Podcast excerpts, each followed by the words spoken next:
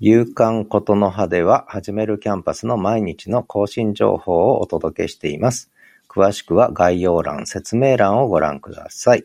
1月2日の更新情報。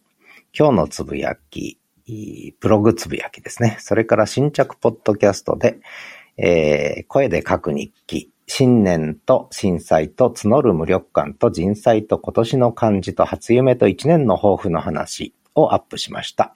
それからはじめも限定公開の使い道、そしてことの葉の創刊号を出しました。